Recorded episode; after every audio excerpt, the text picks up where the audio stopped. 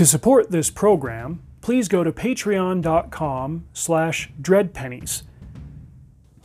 Patron access will get you new artwork as well as behind the scenes episodes with intriguing details of how all of these stories came to be. Most important, it helps me to keep this program ad free and supports me for all the time that I put into making it. Thank you for listening. Welcome, listeners, to Chapter 2 of The Guild of Eldritch Adventurers. Last week, in Chapter 1, we were introduced to Glinda, a witch from South Carolina. Seeking supernatural guidance about a choice for her future, she broke protocol and consulted an emerald globe, a powerful magical artifact that can control and influence time and space. But she was not the only one to consult it that night. She crossed paths with a wicked witch named Elmira, who sought some nefarious purpose at the globe. A scuffle ensued in which the globe was damaged, Elmira fled, and a woman named Hester was pulled across space and time to the year 1898 where this story takes place. With potentially cataclysmic events set in motion, Glinda and Hester must now follow an emerald compass to put together a team of heroes that will find Elmira and stop her. And now we come to chapter 2 of the Guild of Eldritch Adventurers. I'm Graham Bradley. Let's go for a ride.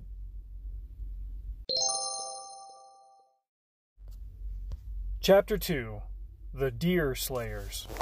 Town of Caldwell, Lake George, New York. It wasn't common to find a train moving through Columbia in the middle of the night, but witches had their ways of making uncommon things happen. So it was that Glinda and Hester found themselves in a comfortable car on the northbound track, settling into their bunks for the night, with Glinda explaining trains to her new companion. Such things simply hadn't existed in the 1640s. They were scarcely a century old in the 1890s, and even then only wealthy, bustling places had them.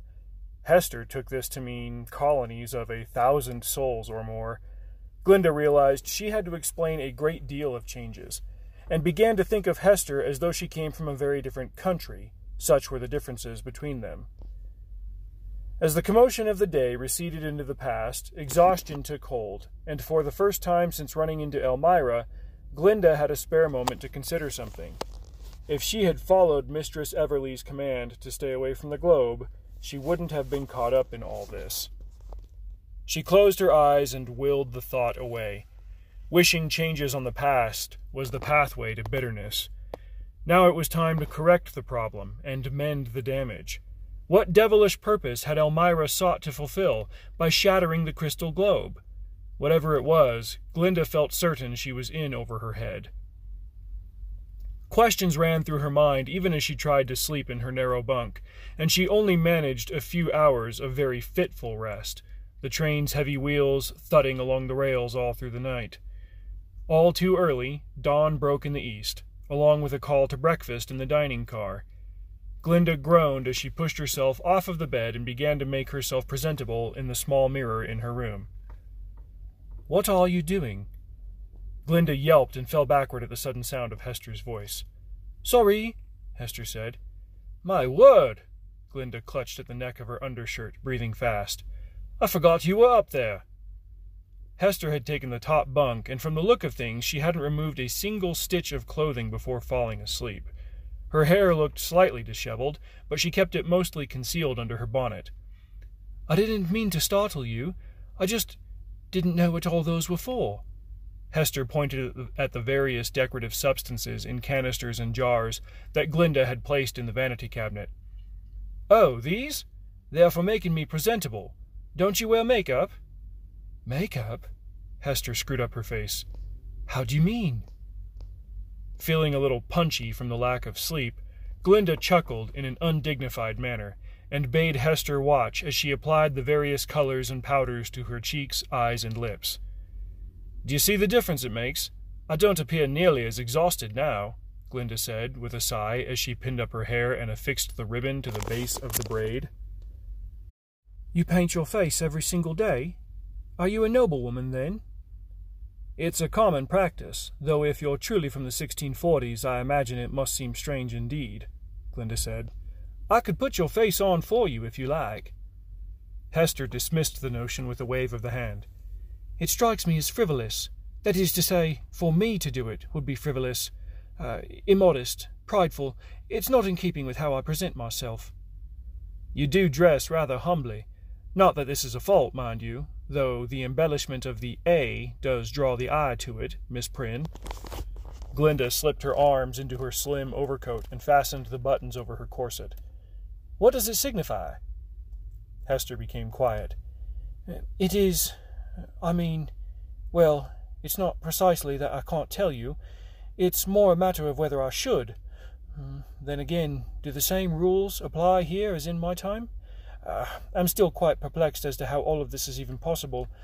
Really, I was just minding my own business when the light snatched me up and brought me here, told me I was, well, needed, not to be boastful. Glinda held up a hand, palm out, to stop Hester. Are you referring to the emerald light from the crystal globe? Hester nodded.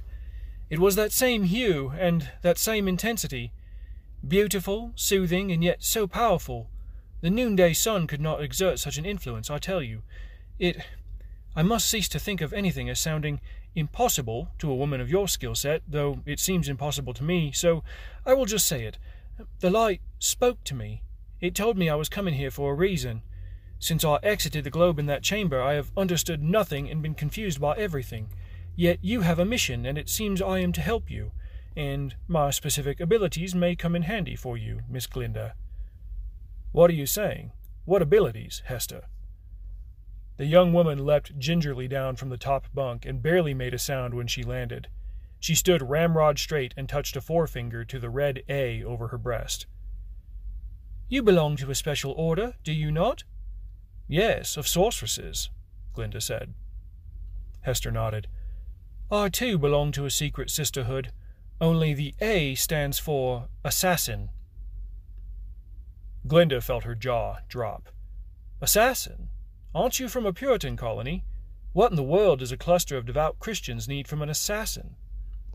A half smirk formed on Hester's otherwise impassive face. The same thing anyone else does the removal of an undesirable. Society is replete with undesirables, Miss Prynne. We abide them, and we have a justice system for their wrong actions. That is the goal of society, but not of a congregation. It's very hard to secure a purely pious people. Even among two souls with the stated goal of absolute righteousness, it only takes one wicked one to corrupt the other. One can corrupt ten, or a hundred, or a thousand.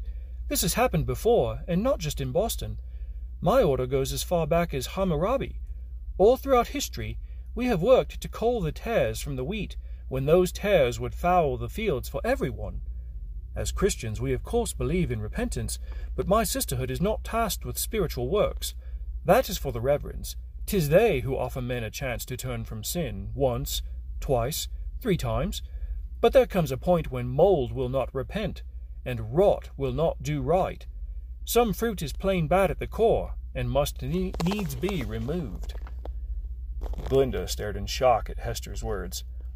Your, er, order chooses who to remove from your flock? Hester drew herself up tall, not that it accomplished much, as she was still a good four inches shorter than Glinda, with something approaching haughty pride. We choose, sorceress, and then we do the removing. A chill settled upon Glinda as the ramifications of Hester's words became clear.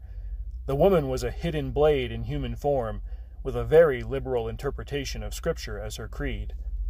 If the crystal globe itself hadn't spat Hester out, Glinda would have fled from her on the spot. And yet they were paired together, for what purpose Glinda could not yet see. The silence had lasted a second too long. Glinda cleared her throat gently and spared a final glance in the mirror at her handiwork. Well, then, it sounds like your time is as strange to me as mine must be to you. Come, let's get a move on. Elmira is out there.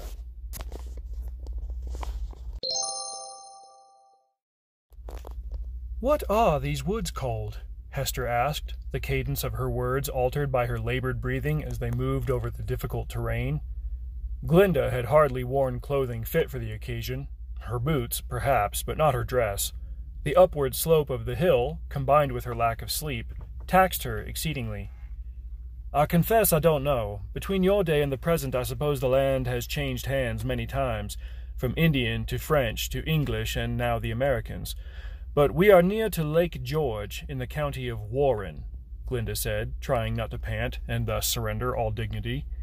Let us rest here a moment. The high ground provides a useful vantage point.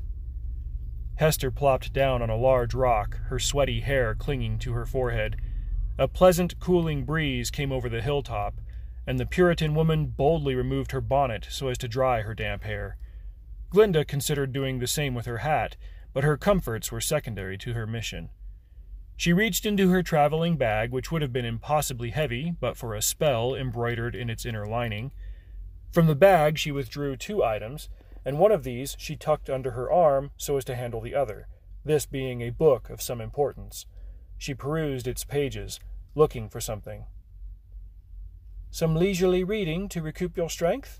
Hester asked. Not quite. Have you ever used a stellar almanac before? The Puritan woman returned a blank stare. Ah. Well, we keep copies of it in my coven.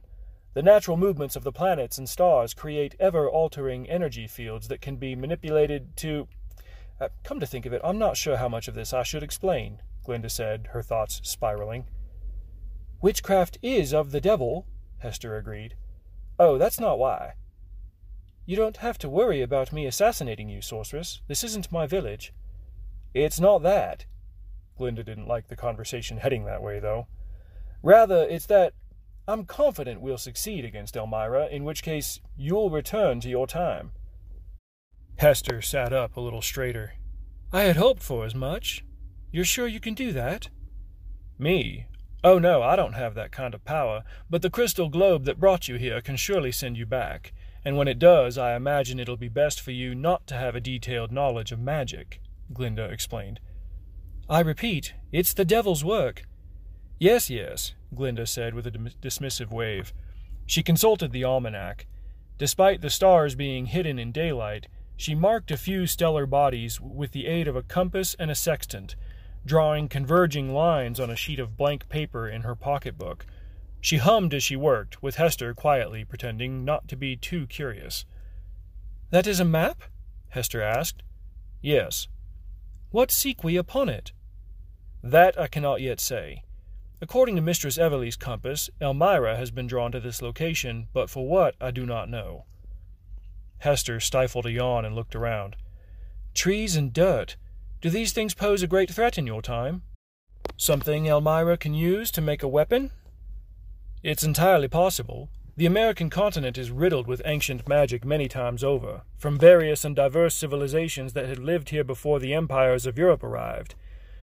It may not appear so to the common eye, but there are mechanisms hidden in the land that make themselves known to the world of witchcraft. Their availability changes throughout the year, so I need to determine what's out there today, Glinda said. Then she paused and bit her lip. I hope you'll forgive my tendency to chatter, Miss Prynne. That was precisely the sort of thing I ought not to have told you. Hester shrugged and removed herself a few steps from Glinda, hands behind her back as she surveyed the woods. One imagines that mere knowledge should not suffice anyhow. I lack training in your craft, do I not? Carry on. Sighing to herself, Glinda consulted the almanac a few more times and finished her calculations, coming up with a formula for the date and location. With this, she opened the almanac to a specific page, read a paragraph, and yelped in surprise. Embarrassed, she pressed her fingers to her lips, eyes wide, as she read the paragraph again. What is it? Hester asked. Keystone, Glinda whispered. Keystone to what? An arch that forms a doorway. The keystone holds it open at the top, and this doorway derives its power from. No, no, I'll spare you the details. The point is, for a short time tonight, there will be a passage between our world and a much less pleasant one. Elmira wants to activate it. Whatever's on the other side can't be good. Well, then we stop her. Simple as. I admire your optimism. Come. Glinda replaced her instruments, gathered up her skirts, and trudged deeper into the woods. The gateway's location lay only a hundred yards ahead, barricaded by old trees and unforgiving brush. In spots where the moisture had gathered, Glinda's boots sank into the mud, and the hem of her dress was soiled black. Exactly the kind of thing that a lady would not be dealing with were she at home with her husband. Concerns for her clothing, and her future, would have to wait, though. As she and Hester reached the bottom of the next rolling slope, she heard something up ahead and signaled for Hester to stop again. Voices, Hester whispered. Damnation, she's beaten us there. Can we defeat her in combat? Just her? Maybe. With her monstrous assistance? Doubtful. They worked their way from tree to tree until they spotted a clearing ahead wherein a circle of large stones had been pushed together like an oversized fire ring. Strange etchings on the stones glowed bright in the shade, and as Glinda tried to focus on these characters, her eyes burned and her skin prickled with cold fear. Eldritch glyphs, she gasped. What writing is that? It feels evil, Hester said with a shiver. It's a forbidden language. I recognize its influence, even if I can't read the writing itself.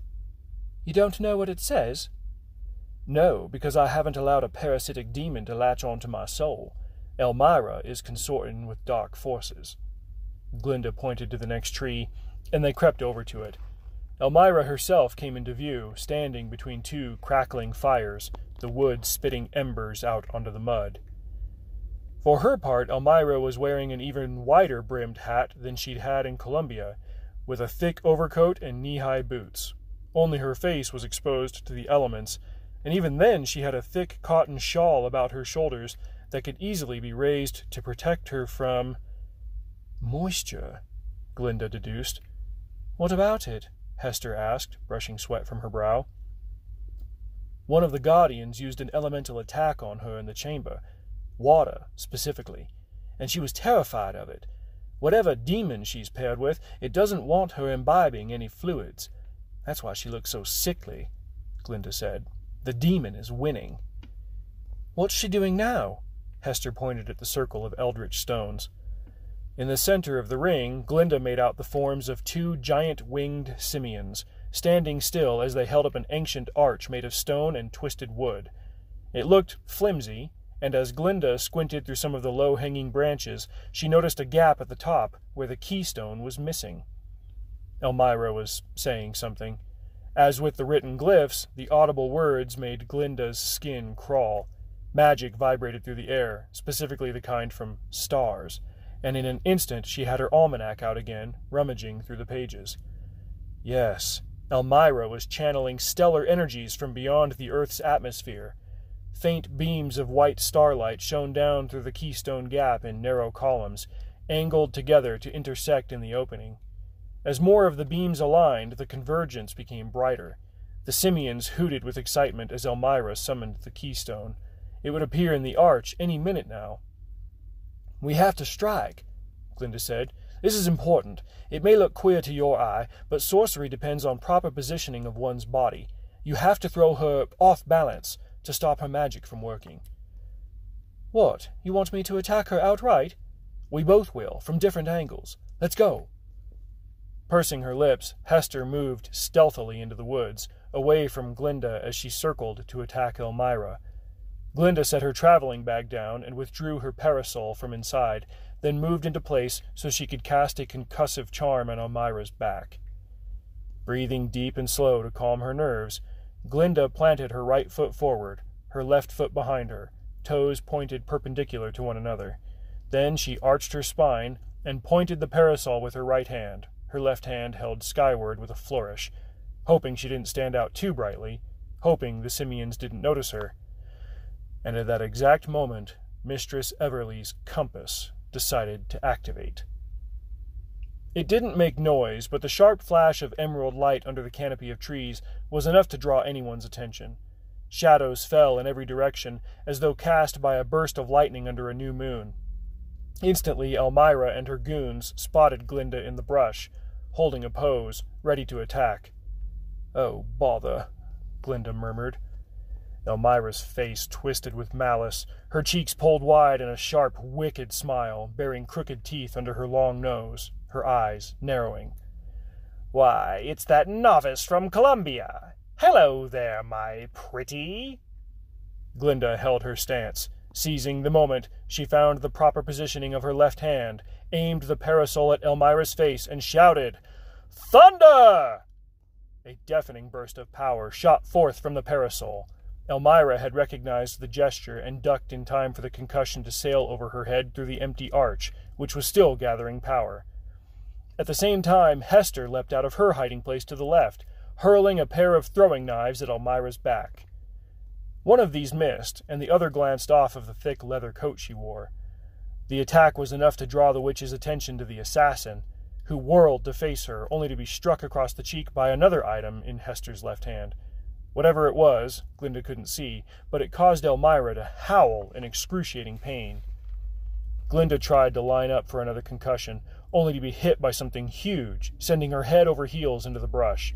Pain lit up her right side, and she couldn't even think clearly enough to breathe. As the world spun in every direction around her, she thought she saw another sharp green flash from the compass, or perhaps it was just the strange conjurations of her mind as her head hit the muddy earth. Goons. Elmira had more goons in the woods, more of the winged man things. Of course she would have more than two of them with her, especially if they were busy with her magical constructs. Why hadn't Glinda thought of that?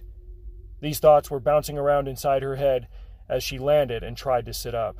A powerful, lumbering, dark shape moved toward her through the trees. In the distance, she saw Hester still grappling with the wounded Elmira, and now the two simians on the archway were grunting and hooting at each other in their inhuman dialect, and this was it. Glinda was going to die. This monster was going to kill her.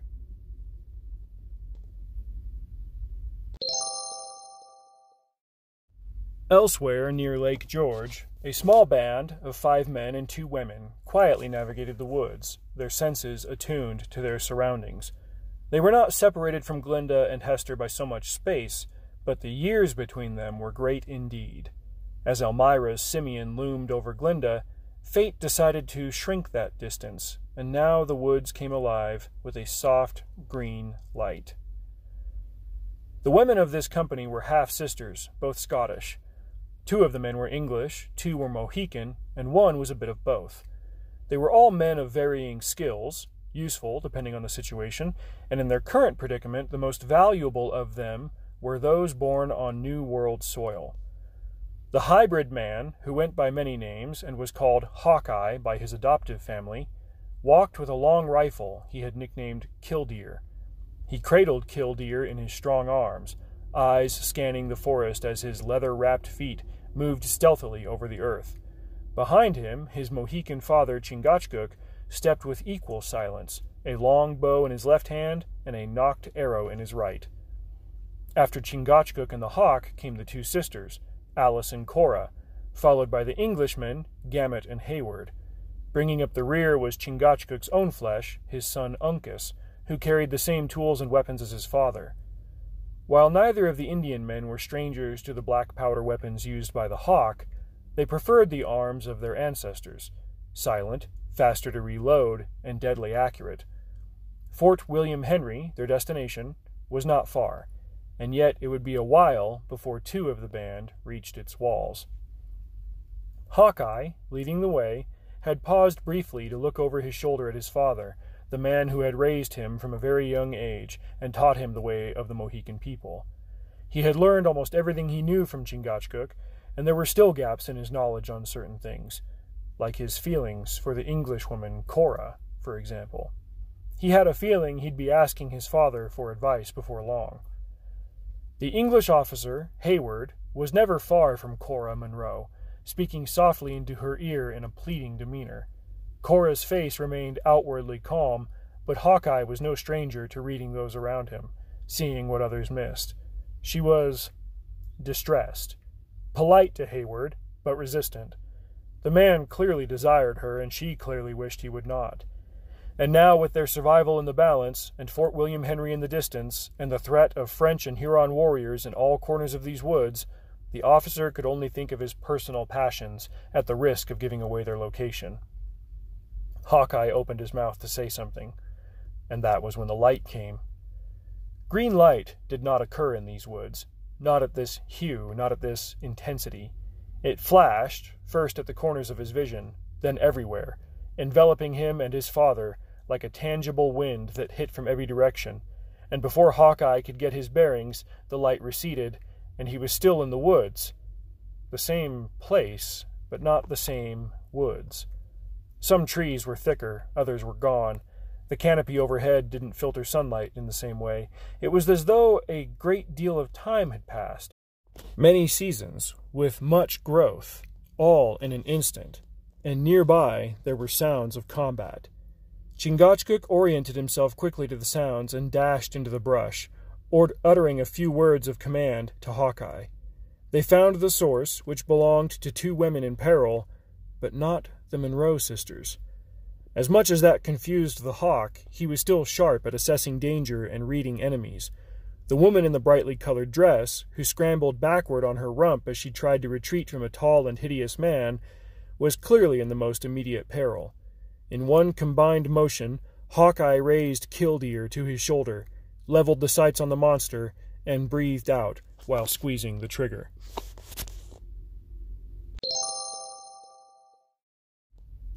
A second crack ripped through the forest, sharper and not as deafening as the concussion she had just cast.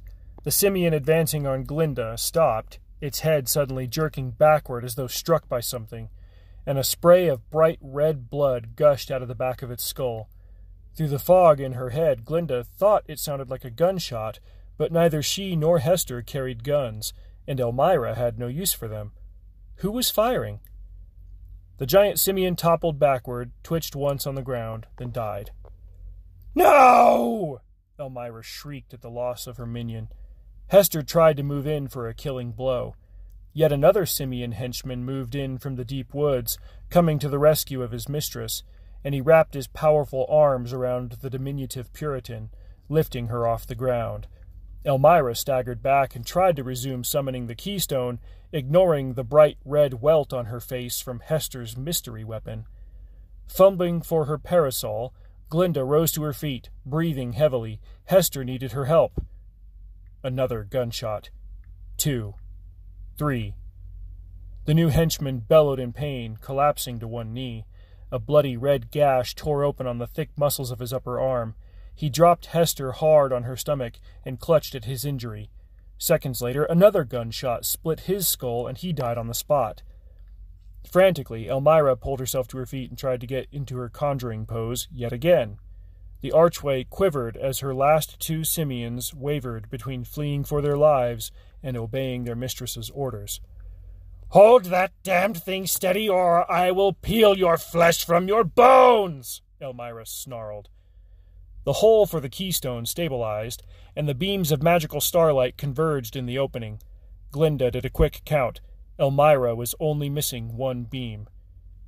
Glinda rose up and grabbed her parasol. No time for a pose or a spell. She ran toward Elmira with every intention of clubbing her over the head. Would another gunshot take the wicked witch down first? Were the unseen shootists in the woods on her side? Too many questions, not enough answers, and only one priority stopping Elmira. Hester beat her to it. The Puritan woman once again brandished the unknown weapon in her left hand, a sopping wet rag, probably dropped in a nearby puddle. Teeth gnashed, Hester swung the rag overhead like a sling as she charged Elmira, the latter noticing her just as the rag slapped wetly against her face again. Elmira grabbed her cheek and howled, Smoke jetted between her fingers, then gave way to actual flames, as though an oil lamp had been lit. Hester sidestepped a half hearted kick from Elmira and moved in close for a killing blow, raising the rag high overhead as if it were an executioner's axe. Whoever you are, Elmira snarled, spittle flying from her lips, you will know an eternity of pain you cannot fathom. I made my peace with eternal torment long ago, Hester seethed. We shall see. Using Hester's diversion, Glinda planted her feet and summoned another concussive spell, this time pointing it at the incomplete arch, shattering the frame for the stellar keystone, just as two more gunshots ripped through the woods, dropping the simians, who held up the arch. The silver shoes sparked and crackled, struggling at first, then lit up as bright as the emerald compass.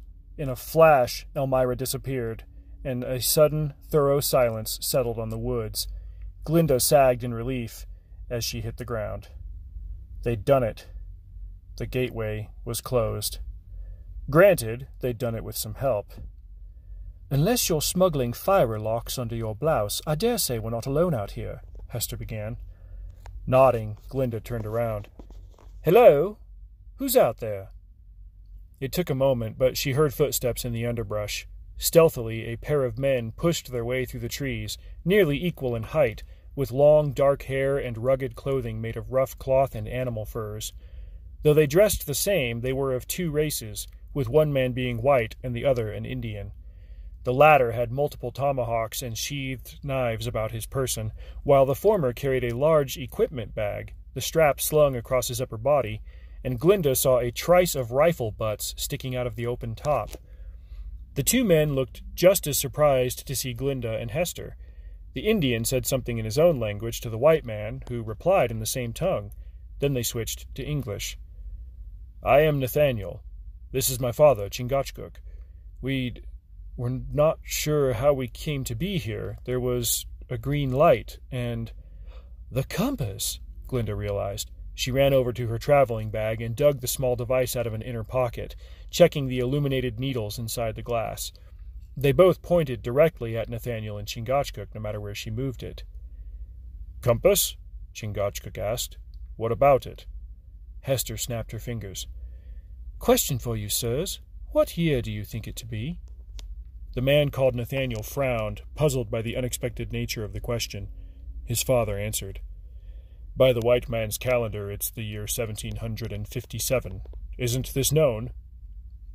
Glinda almost laughed at the absurdity of it all. The crystal globe, it seemed, was not done pulling people across time and space to help her on her journey. My dear gentlemen, if you'll indulge me for a few moments, I think I can explain the situation to you. Come, let us find a place to sit.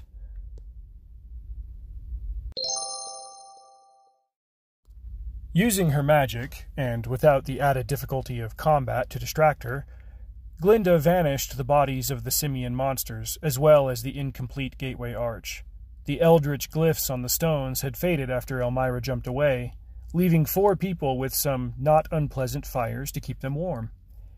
Glinda conjured up a quartet of comfortable wooden chairs for them to sit on. If Nathaniel and Chingachgook were alarmed by her supernatural talents, they didn't make a fuss over it. Rather, they took it in stride.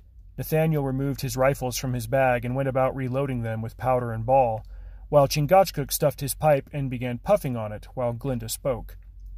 She showed them the compass, explained about the crystal globe, and how a fallen member of her sisterhood was meddling with powers beyond the mortal realm. In response, Nathaniel and Chingachgook recounted their experience hurtling through time, yet strangely enough, not through space, as Hester had. Do you mean to say these woods are your home? Glinda asked. Chingachgook shook his head. We make our home in many places, move with the seasons. But we came across two young women, daughters of a man called Munro, who needed an escort to their father's fortress. We were with them when the green light brought us here. Nathaniel's eyes went distant for a moment. Glinda recognized a sort of longing there, and chose not to inquire openly about it, as the man had a sudden flush of romantic energy coursing through his aura. He was smitten with one of the women in his care. And now you are in this forest in a different time, escorting a brace of different damsels, Hester said. Seems you are well suited to this work. So it would seem. I don't understand, though, Nathaniel trailed off. We're a hundred and forty years ahead of where we were? We haven't aged? What's become of everyone we know? Is is Fort Henry still standing? I'm afraid you're asking about a region of the country that I don't know all that well, Mr. Uh, I'm sorry, what was your surname, Nathaniel? Poe, but you may call me Natty. And what country do you mean? The state of New York.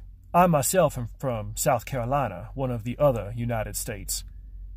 Natty and Chingachgook again exchanged a silent look. There are no United States, just different countries run by different white men. French, English, some Dutch. She started to reply, thought better of it, and pressed a hand to her mouth as she contemplated something. What is it? asked Hester.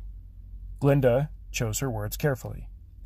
We have been selected by a higher power to work together, to stop a wicked woman from doing a wicked thing. Twice now we have foiled her, and twice she has escaped, and this leads me to think that she has only fled to another site where she will attempt her mission yet again. Implicit in this journey is the notion that we will succeed, and that when we are done we will be returned to where and whence we came, she explained. We'll go back to our time? Chingachgook asked. Rummaging through her bag again, Glinda pulled out the emerald compass and consulted its arcane markings. I don't have a great deal of experience with instruments of this caliber, but I believe that to be the case. And if it is so, then I should think it unwise to arm you with too great a knowledge of what will become of your own future. It may change things that you have uh, historically already done. What in the unspoken name of the devil are you even talking about? Hester asked, rubbing her brow in confusion. Temporal contemplation, said Glinda with a dismissive wave. It's one of the disciplines we learn in my coven. There are some spells and mechanisms that can manipulate time and send people across history the way that they would traverse geography, only with dire consequences if anything is altered. Don't worry yourselves needlessly on this point. Just understand that you will have a lot of questions about your future, and I won't answer them. It will make it safer for you to return to your own times when this is all over. Natty perked up at that. Good, then it's settled. Where do we find this Elmira? Chingachgook reached into his tunic and pulled out a folded piece of paper. Your wicked witch dropped this in our fight with her monsters. I picked it up when you weren't looking. What? Why? The Indian man shrugged. Waiting to see if you were looking for it, to see if we could trust you. You haven't mentioned it, though, so here. He held it out for her to take. You strike me as a clever man, Mr. Chingachgook. My father is very wise, and a good man, Natty agreed. Glinda unfolded the paper. It was large, measuring almost twelve inches by twenty, and on the inside was printed a map of the entire world, spread flat, with cartographers' marks and divisions that split the Earth into four quadrants east, west, north, and south. All of the text was uniform, what labeled the continents and nations and so forth, but there was a single handwritten word over the western quadrant, scribbled in green ink Elmira. Why is her name there? Natty asked. He had gotten up and silently walked around Glinda to look over her shoulder. I don't know, but that's a great deal of land to be under a single name. His face implacable, Chingachgook rose to his feet and held out a hand to Hester, helping her up as well. Then let's thwart her before she can put it there for good. And thus concludes Chapter 2 of the Guild of Eldritch Adventurers. I apologize for the poor audio quality in the first half of this. It appears that the plug in microphone that I've been using has died, and my Bluetooth headphones have a better microphone for recording, so I'll be doing that going forward. I've had the same issue with my podcast recordings over the last couple of weeks, and so uh, I'll just be switching to these ones full time. But enough with the technical jargon. We have now added two more members to our guild. And fret you not, the roster will keep growing. Tune in next week for Chapter 3. Until then, drive safe. See you out there.